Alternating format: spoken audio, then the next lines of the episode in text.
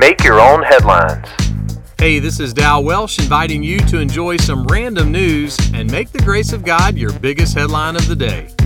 Today's podcast is sponsored by the Stretch Willoughby Rodeo and the letter M. So, are you a morning person? Or do you think mornings should be illegal? A recent article gives several tips for becoming a productive morning person. One tip was to invest in your sleeping environment. And I quote, ensuring you have a calm, clean, and tidy space is the key to falling asleep and waking up feeling refreshed. Now, I know a few mama bears and papa bears that haven't had a calm, clean, tidy space for falling asleep or waking up since Ronald Reagan was president. Ronald Reagan, the actor? One of the other investments mentioned was getting a dehumidifier to help with any moisture in the room. It's also been said that dehumidifiers could help you with snoring. You know what sound a T Rex makes when he's sleeping?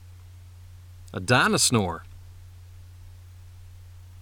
The Apostle Paul was encouraging some folks in a place called Galatia, and he said this Let us not grow weary of doing good.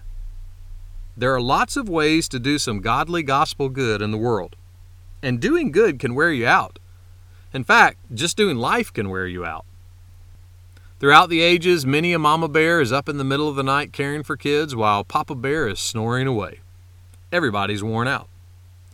But mama bears and papa bears and single bears and whatever kind of bear you are, don't ever underestimate the power your influence can have in the world through your gospel investment in others, especially young people.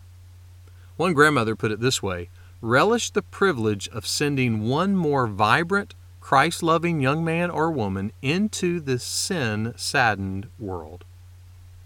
So, get you a dehumidifier and make mornings legal, and don't ever grow tired of helping people, including yourself, to be more vibrant and Christ loving in this sad world.